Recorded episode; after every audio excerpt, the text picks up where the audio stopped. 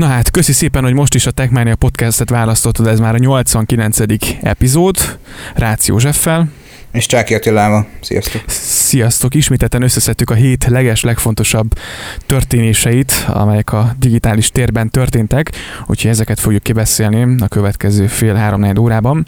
Többek között lesz majd szó arról, hogy a Disney Plus mekkorát menetelt, a, nem itthon, tehát ez, erről beszélünk hamarosan bővebben, terítéken még a Google fotók, természetesen nem mehetünk el szó nélkül a, a, az új macOS frissítés mellett sem, valamint amellett sem, hogy ugye ezen a héten egészen pontosan november, csak hogy ha nem éppen azon a napon hallgatott, november 10-én jelentette be, hogy az Apple a az új uh, uh, Mac csipeket, ezekről is, uh, ezekről is lesz majd szó, és elsőként, amely szerintem mindenkit, vagy nagyon sokakat érintett, uh, az pedig az, hogy ingyenes lesz az internet azoknak, akik uh, részt vesznek a távoktatásban, úgyhogy erre szeretnénk felhívni a figyelmet és pici útmutatást adni, úgyhogy bele is vágunk a mai, mai epizódban. Um, Ingyenes lesz ugye az internet azoknak, tehát akik részt vesznek a távoktatásban. A magyar közlönyben jelent meg ugye ez a kormányrendelet, miszerint a helyhez kötött internet hozzáférést 30 napra vehetik igénybe ingyenesen azok, akik köznevelésben, szakképzésben vagy nappali rendszerű nevelés-oktatásban és szakmai oktatásban részesülnek, a vészhelyzet idején alkalmazandó intézkedések következtében pedig digitális munkarendben működő iskolával áll fenn jogviszonyuk. A magyarul a diákoknak és a tanároknak egyaránt egy teljes hónapig ingyen internetezhetnek, így akár megkönnyíti az illetékeseknek az átállást a digitális oktatásra is. És nagyon fontos, hogy a szolgáltatást csak egy helyen lehet ingyenesen igénybe venni, tehát magyarán, hogyha szeretnél több helyről ingyenesen internetezni, mert hogy távolról tanulsz, azt csak egy helyen tudod igénybe venni. Szolgáltatók esetében általában valamilyen igénybejelentést kell megtenni, és ö, ők elbírálják ezt viszonylag záros határidőn belül, és akkor megkezdődik a 30 napos ingyenesség lehetősége, ezt követően pedig maga a szolgáltató fogja a, ezt a havidíjat jóváírni automatikusan a számlájukban. Szerintem, hogyha most épp aktuálisan frissen hallgatod az adást, akkor érdemes majd megkeresni mondjuk hétfőtől a szolgáltatót, vagy legalábbis a weblapokra felmenni, hiszen szerintem nagyon sok szolgáltató már ezzel kapcsolatosan tett ki sajtóközleményt, illetve sajtóközleményt, tájékoztató infót, úgyhogy mindenféleképpen keresétek meg a szolgáltatótokat, hogyha érintettek vagytok ebben, akkor, akkor nyilván éltek a lehetőséggel, hiszen, hiszen ez azért a nagy segítség lehet azoknak, akiknek ugye van helyhez kötött, tehát vezetékes internet szolgáltatásuk lássuk. Így igaz, és hát ö, itt az első blokkunkat követően szeretném felhívni a figyelmeteket arra, hogy a www.techmaniapodcast.hu oldalon az összes közösségi felületünket eléritek, valamint a korábbi epizódokhoz is hallgatható felületet találtok magatoknak, úgyhogy csekkoljátok ismételten. Köszönjük, hogy velünk vagytok ismét, és lapozzunk is a következő témára, amely hát ö, újdonság az Apple házatáján, hát úgy mondanám, hogy megérkezett az, amit régóta rebesgettek, vártak, etetteik, itatták a népet vele, megjött a Mac számára tervezett ARM chip. Igen, te nézted a bemutatót, esetleg mennyire informálódtál utána? Hát utána informálódtam, összefoglalókat néztem, olvastam el, amúgy nem követtem a bemutatót. Uh-huh. Mostanában már az elmúlt időszakban tudom, hogy nagyon savanyú vagyok, de, de egyszerűen már nem hoz lázba. Tehát, hogy, uh-huh. hogy számomra nem tudott az elmúlt időszakban egyik gyártó sem akkora átadó sikert az asztalra letenni a a termékei bemutatása során eredményként, hogy én ezt erre mondjuk időt szálljak, inkább utólagosan az összefoglalókat olvastam el. Aha.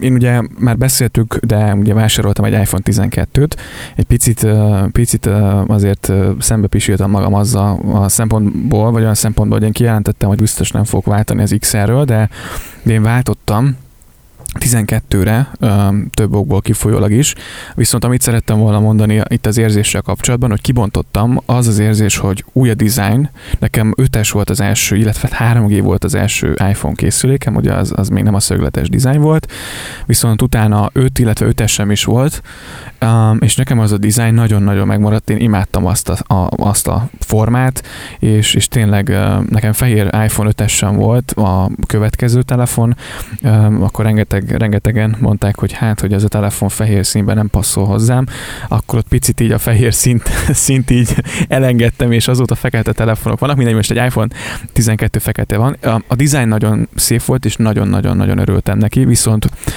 a többi a, a, az, hogy a, persze a kijelzőnek a minősége az XR vagy 10 után nekem, nekem nagyon nagy előrelépés volt, tehát az is hogy wow, um, de a többi az annyira nem mozgatott meg. A kamera az tök jó benne, de ennyi. Tehát, hogyha ha 11-ről váltotta volna, vagy 11, 11 Pro-ról, vagy mondjuk XS-ről, még szerintem akkor se érezném akkor a wow-nak egyébként a forma vagy a külsőt leszámítva persze az update szerintem. Hát igazából én úgy gondolom, hogy maga a külső az nagyon szembetűnő, erre a készülékre az XS szériából éri megváltani valóban bárkinek Igen. is. Igen. Ha a kamerát nézzük, ha a kijelzőt nézzük. Igen, na de vissza a Mac-ekhez, ugye végre az Apple azért már korábban bejelentette, illetve megszellőztették még a VVDC környékén, hogy dolgoznak egyébként egy saját chippen. Ez az M1, tehát M1 nevet kapta, az M1 chipről van szó, amelybe lényegében minden, minden belezsúfoltak, illetve hát túlzás, belezsúfoltak, ezt nem szó szerint kell érteni, mert azért eléggé teszi a dolgát. Um, ugye az M1 az első számítógépekben és nem okostelefonban használt chip, amely 5 nanométeres technológiával készítettek el. Icipici chipbe 16 milliárd tranzisztort uh, szuszakolt bele az Apple, ezzel megalkotva a világ leggyorsabb és legjobb wattonkénti teljesítménnyel bíró CPU-ját, valamint a világ leggyorsabb integrált grafikus vezérlését, ami valaha a személyi számítógépbe került az Apple állítása szerint, megspékelve persze a világverő gépi tanulási technológiákkal, ugye az Apple Neural Engine-nek köszönhetően. Ennek tükrében az M1, az M1 3 és félszer jobb CPU és 6-szor gyorsabb GPU teljesítményt hoz, a machine learning folyamatok pedig 15-szörösre gyorsultak, mindezt úgy, hogy az aksi idő kétszeresére nőtt a korábbi mekekhez. Mértem. Szép. Szép. Igen. Viszont azért összemérném a teljesítményét mondjuk egy, egy, egy, egy Intel procival, mondjuk egy i9-essel hogy, hogy mondjuk számítási teljesítményben mit tud letenni az asztalra, mekkora különbség van egyik, illetve másik javára bizonyos számítási feladatok végrehajtásában, valamint azt is fontos megjegyezni, hogy AMD asztalán is azért vannak igencsak nagy teljesítményű processzorok. És nyilván az is érdekessé válhat, hogy mondjuk egymagában képes-e a videós teljesítmény levezérlésére, vagy esetleg megspékelve még mondjuk egy külső videokártyával, amelynek külön számítási teljesítményt allokálunk egy szálon, mit tud produkálni ez a chip. Csak hát ezt már a jövő fogja csak megmutatni.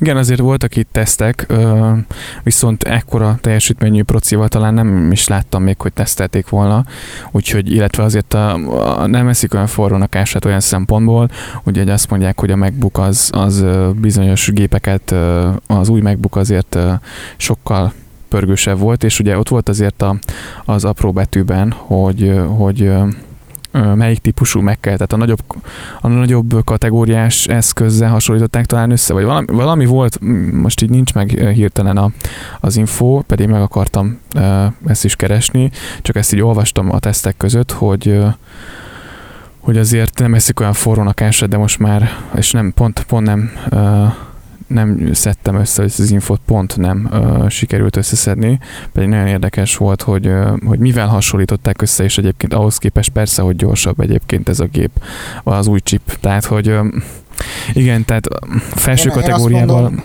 én azt mondom, hogy a, tehát a 8 maga a futó GPU 25 ezer threadet képes szimultán futtatni, ez egy nagyon szép eredmény. És ugye az általános feladatok maga a 4K videóvágása, 3D-s rendelelés, az, az én úgy gondolom, hogy, hogy meg se izzasztja a processzort, ez egy nagyon szép teljesítmény, meg Aha. az a 2,6 teraflops is, amit, amit ő képes egyébként kiszakálni magából, ez egy nagyon szép eredmény. Kérdés az az, hogy, hogy mondjuk egy ugyanolyan feladat végrehajtása, és ne, ne, tehát ne operációs rendszer szinten nézzük, hanem hardverikus elem szinten nézzük, mondjuk egy AMD proci, egy Intel proci, meg a, a, az M1-es csodálatos processzor tekintetében én szeretnék látni egy olyan végeredményt, mondjuk, nem tudom, legyen az Photoshop, csak most mondtam egy példát, egy egyszerű képszerkesztés, milyen gyorsan végez, milyen gyorsan hajtja végre azt a, azt a, azt a fajta effektezést, amit mondjuk egy komolyabb, nagyobb méretű képnél, vagy egy, vagy egy panoráma fotó összeillesztésénél szeretnénk végrehajtani. Én uh-huh. erre lennék kíváncsi. Hogy Igen, a gyakorlati haszna mennyire valós. Amúgy volt, igen, megvan az apró betűs, hogy a tesztelést egy 2020 októberében végezte a MacBook Air Apple M1 chippel és egy 8 magos GPU-val szeret prototípusán, valamint egy 1,2 GHz-es 4 magos Intel Core i7-es processzorral szeret sorozatgyártott modelljein. A teszteléshez használt mindegyik modellben 16 GB memória és 2 terabájtos SSD tároló volt. A tesztelés Final Cut Pro 10.5-ös kiadás előtti verziójával egy 55 másodperces 1096x2160 képpontos felbontású 59 9,94 képkocka másodperces sebességű 4 Apple ProRes RAV multimédiás anyagot tartalmazó projekt Apple Pro, tehát hogy uh, azért nem eszik olyan forró a kását, tehát azért egy ilyen géppel összehasonlítani, ez picit övön aluli. Persze, hogy gyorsabb lesz a chip, nem?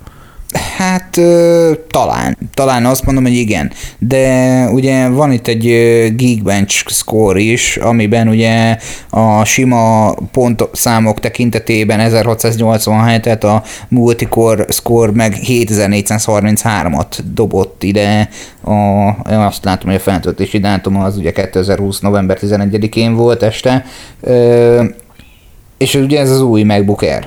Uh-huh. Igen.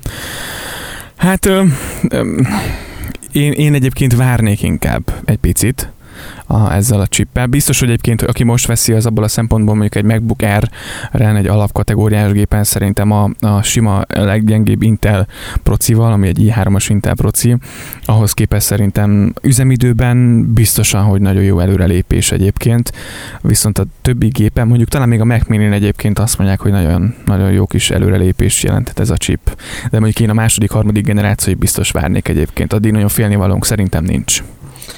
Az viszont attól függetlenül kijelenthető, hogy a, a tesztek alapján, tehát több helyen is sorolták ezt, hogy a, az M1-es chip azért kellőképpen odadob a korábbi jelenlegi hordozható eszköznek, és még ugye a Mac Mini-nek is, meg még az iMac-nek is vannak olyan változatai, amit bedarál szépen, mert ugye 2019 végén a boltok porcaira került 2,4 GHz-es Intel Core i9 9980 HK processzor ellátott 16-szoros MacBook Pro-t is megette.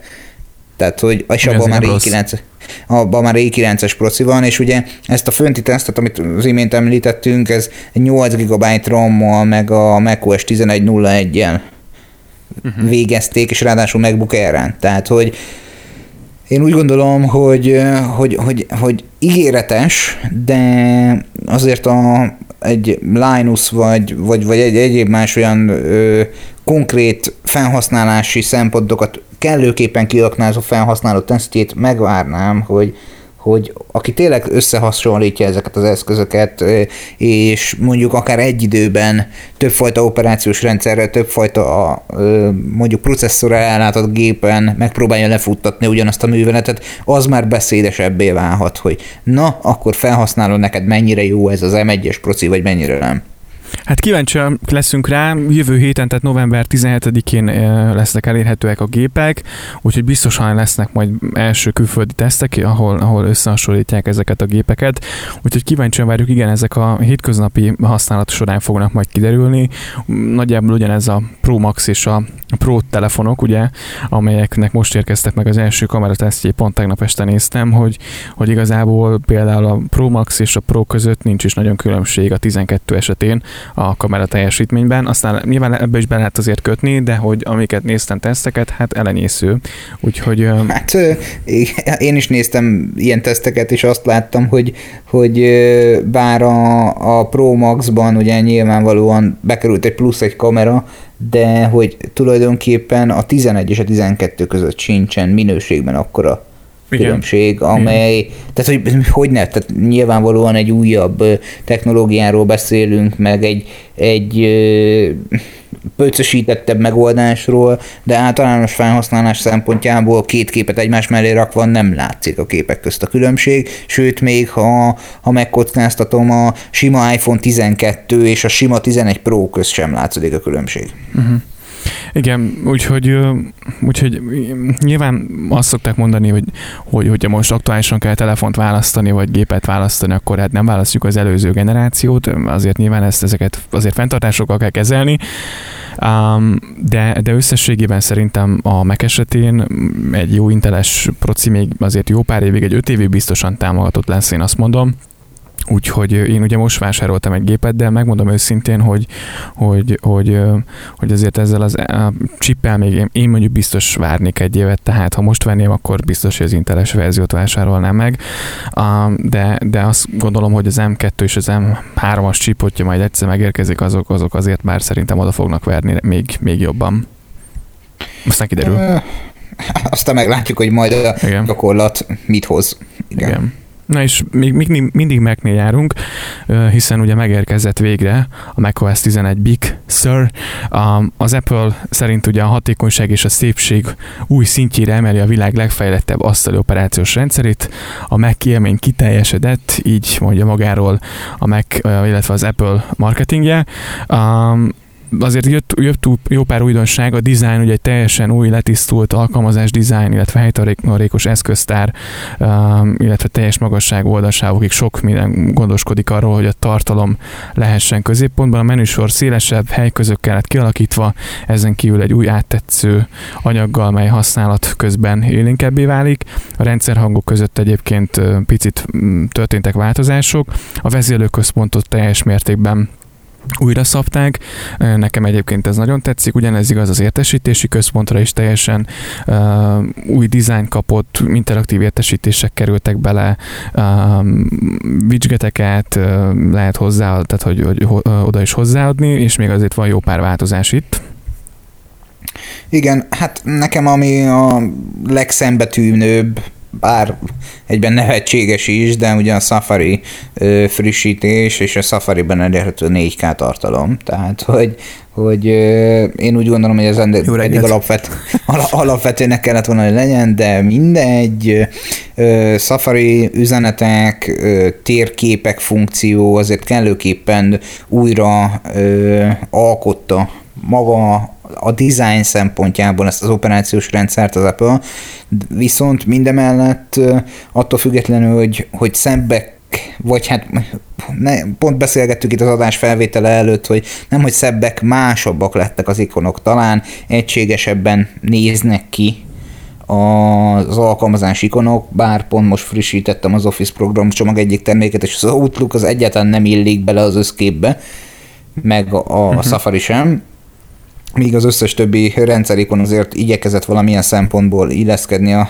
a, ebbe a millióbe, nevezzük így, de ö, igazából az üzenetek tekintetében ugye nyilván itt is már tudunk csodálatos ilyen csoportos üzeneteket, akkor tudunk ilyen beszélgetés szálakat a lista tetején tartani, akkor említés funkcióval egy adatszemélyhez ilyen csoportos beszélgetésbe üzenetet irányítani, akkor nyilvánvalóan ugye tudunk válaszolni egy adott üzenetre, ahogy ezt már egyébként az iMessage-ben, a mobil készüléken is megszokhattuk, akkor ugye nyilván a térképen rengeteg olyan plusz funkció, mint útikalauz, kapunk ajánlásokat, interaktív 3D élményt, biciklis térképet, biciklis útvonaltervet, egyébként ez nem rossz dolog, már ahol elérhető ez, és az elektromos járművekhez rendelkezésre álló útvonal tervezési funkció az egyébként nagyon menő, hogy nyilván itt figyelembe veszi a töltőpontokat. Igen, ez viszont... És az alapján tervez utat. A Safari-ra még egy picit visszatérve, itt is integrálták ugye a fordítót, angol, spanyol, egyszerűsített kínai, francia, német, orosz és brazil, portugál nyelven. Hát béta tehát nevezzük ezt bétának, az új design az, az látszódik, hogy azért ö, próbálták összehangolni ezt a, dolgot, nagyon tehát tetszetős, tehát nem mondom azt, hogy nekem nem tetszik, másabb, mint a régi, talán szebb is, de azért, mert friss, tehát hogy az, azért tetszik sokaknak, mert friss, hosszú távon ez is előbb-utóbb a hétköznap unott homályába fog veszni, és igazából a stabilitás és a gyorsaság lesz az, ami, amit kitűztek célként a frissítéskor, reméljük, hogy ez is olyan lesz, hogy hosszú távon beigazolódik, mint ahogyan az M1-es chipnek a története is. Így van, nagyon bízunk abban, hogy, hogy a tesztelő csapat nem ment elég szabadságra, mikor, mikor meg volt a release, úgyhogy Hát én, én nagyon sok helyütt olvastam ilyen fórumokban, hogy, hogy volt, aki az első, első-második bétától használta, és a GM Golden Master verzióig azért hideget-meleget átéltek a felhasználók, oh. és azt mondták, hogy az utolsó kiadást azért már kellőképpen kiforrottá vált, tehát amikor kiadták a, a végleges változatot, akkor kijelenthetővé vált azt, hogy, hogy most stabil és hibamentes, legalábbis azok a felhasználók tesztelték, aztán nyilván már nem véletlenül érkezett odáig, hogy a 11.00-ból 11.01 lett. Igen. Már a, valamit azért tákolni kellett. Igen, jött egy gyors, vagy a, a tesztelőcsapatot gyorsan állították a, a letesztelésre, rájöttek, hogy, hogy mindjárt, mindjárt ki kéne adni a szoftvert, úgyhogy muszáj lenne letesztelni. Nem tudom egyébként, hogy, hogy ezt ez, ez, ez, hogy, hogy, hogy engedhetik meg maguknak, de hát ez megint, megint egy más kérdés. Hát figyelj, azt gondolom, hogy az a fontos, hogy ha hiba van, akkor azt javítsák. Tehát, hogy az még nem probléma, hogyha hiba van, csak az helyreállításra kerüljön. Láttunk mondjuk a Microsoft esetében olyat, aki azt tanácsolt, hogy inkább ne frissíts. Hát igen. Nem gondolom, hogy ez megoldás, vagy torja, de a korábbi frissítést, ugye múlt héten beszéltünk róla, és utána tedd meg a bizonyos megfelelő lépéseket, ez sem gondolom, hogy megoldásként kellene, hogy szerepeljen, inkább javítsatok, és akkor utána mehetünk tovább. No, de ennyit is a macOS házatájáról, én úgy gondolom, hogy ez nagyon izgalmas volt, annyit még gyorsan utoljára elmondanánk, hogy mely eszközök kapják meg ezeket a frissítéseket, és én úgy gondolom, hogy ez, ez az Apple házatáján egy nagyon dicséretes dolog, hogy akár már 2013-ig visszanyúlva megkapják az eszközök. Igen, az iMac-nél 2014-től felfelé, az iMac Pro-nál 2014-től felfelé, a Mac Pro-nál 2013-tól felfelé, a Mac Mini-nél 2014-től felfelé, a MacBook Air-eknél 2013-tól felfelé, a MacBook Pro-knál 2013-tól felfelé, a sima MacBookoknál pedig a 2015-ös és újabb modellel fogják megkapni a Mac OS Big Sur-t, ah, ilyen szép angolosan. Így van, és én úgy gondolom, hogy ezek az eszközök talán mindegyik már minimum 8 gigarammal szereltek, hogyha így szépen végigpörgetjük agyunkban, tehát hogy azt gondolom, hogy majd hogy nem kijelenthető, hogy ezeknek a vagyis hát ennek az operációs rendszernek szerintem a default memória felhasználása, az talán a, vagy a régebbi ö, kategóriás i3, i5 processzor, vagy a 8 gigaram, ami, ami egy induló tényező, hogyha jól sejtem. Igen, tehát azért kell neki, de, de biztos, hogy elfut azért a korábbi gépeken is, mert a 2013-14-eseknél van még szerintem 4 gigás MacBook Air van is. Még? Na, Igen. Nem sem emlékeztem rá most pontosan. Az én 14-es Macemből még 4 giga volt. Viszonylag egyébként futtatja, tehát alapdolgokra tök jól használható, viszont, viszont azért már a, a Safari-ban több tap szerintem meg tudja fektetni picit a gépet. Na de mindegy, ami viszont következő témánk, és, és mindenféleképpen fontos, tehát megszűnik a Google fotók a korlátlan uh, ingyenes tárhelye. A kereső cég még egyébként 2015-ben vezette be a Google fotókat, melynek tárhelyére 16 megapixeles 1080p felbontásban bármennyi képet és videót lehetett feltölteni, anélkül, hogy emellé fizetni kellett volna bármit. A vállalat közismert adatészsége miatt ugyan nem mindenki szimpatizál ezzel a lehetőséggel, de azért nyilván eltelt azóta 5 év. A jelek szerint uh, egyébként egyébként a, a cég bejelentette nem olyan rég, hogy hát 2021. június 1-től fizetős rendszeri állnak át, a költségmentes tárolás felső határa 15 GB lesz, ennek átlépésével kell majd a zsebünkbe nyúlnunk, ami viszont jó hír, hogy nem szükséges az elveszett törlésbe, vagy elszeveszett törlésbe kezdeni, mivel a Google tájékoztatása szerint a rendszer bevezetésével a számlázás is előről kezdődik, tehát 15 GB csak 21. június 1 után feltöltött képek számítanak bele. Úgyhogy... Hát akkor az jó, mert hogyha most én feltoltam már 600 gigányi képet, akkor azok még ingyen mindig ott maradnak. Csak ezek Igen. után, hogyha töltenék fel, akkor akkor kell perkálni. Ö, fontos azt megjegyezni egyébként, hogy akik két éve nem jelentkeztek be, azok a felhasználókról is beszéljünk egy kicsit, ők porul járhatnak, hiszen ugyanis az ő képeiket törölni fogják több figyelmeztetés kiküldése után. Tehát nyilvánvalóan feltételezhető az, hogy, hogy a Gmail-es e-mail postafiókjába küldik el a jelszót, vagy jelszót, bocsánat, az emlékeztetőt, ahova belépve tudnám majd ezt bekapolni, de hát hogyha már két éve nem jelentkezett be, akkor feltételezem nem is fontos neki az, a, az ott lévő kép, vagy adott mennyiség, amit feltöltött. Igen, tehát jó, bár azért tényleg van fenn mondjuk, nem tudom, 200 gigányi képe, és nem lép be, és hirtelen törlik, hát lehet, hogy, hogy, hogy azért furcsán, furcsán érinteni az illetőt, úgyhogy, úgyhogy bár nem tudom, hogy gondolom azért sokan használják a Google fotókat, um, nyilván alapvetően felhőben tartani a képeket azért mindig rizikós. Mi van, ha az ember fizet érte, akkor persze szerintem jobban odafigyelnek a biztonságra, Lásd bár... Hát, láttunk már ellenpéldát, igen. igen, viszont azt kell, hogy mondjam, hogy ez a 15 giga um, csak példaként, hogy megemlítsük, hogy a Xiaomi Cloud vagy az iCloud mind a kettő alapban díjmentesen 5 gigával indít. Azért a Google-től némiképp pluszpont jó fenség, hogy a 15 giga lesz, ami díjmentes tárhely kínálat marad továbbra is, és ezt követően kell érte fizetni. Én nem véltem felfedezni sehol még árazást ezzel kapcsolatosan, nem tudom, hogy te említetted már? Nem, nem, nem, nem, nem. Tehát még... Mert hogy én nem találtam pontos információt arra vonatkozólag, hogy milyen árpolitikával fogják elindítani ezt a jövőben, viszont hogyha sikerül alájuk, alá kínálniuk a többi idézőjelben tárhelyszolgáltatónak, vagy felhő alapú tárhelyszolgáltatónak, akkor nagyon jó kis bizniszé válhat az, főleg az, hogyha a 15 giga után mondjuk egyből a következő lépcsőfok az egy tera lesz. Kicsi az esélye, de, de az nagyon szép lépés lenne, hogyha mondjuk 700 forintért egy terabájt tárhelyet tudnának biztosítani, mert hogy akkor biztos vagyok abban, hogy a, a OneDrive veszélybe kerül.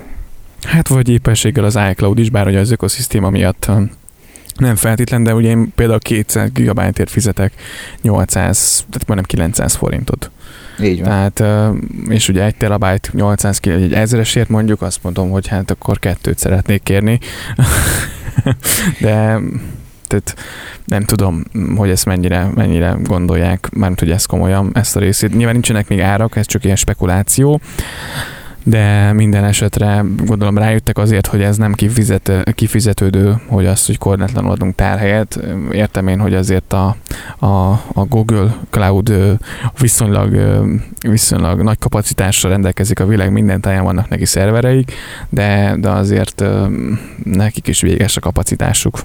Véges, meg nyilvánvalóan ez egy olyasfajta bevételi lehetőség, most számukra, amit eddig nem használtak ki. És szerintem jól is tették, attól független pluszban még egy jó felség, hogy az ezt követően felmásolt adatokért kérnek majd csak pénzt.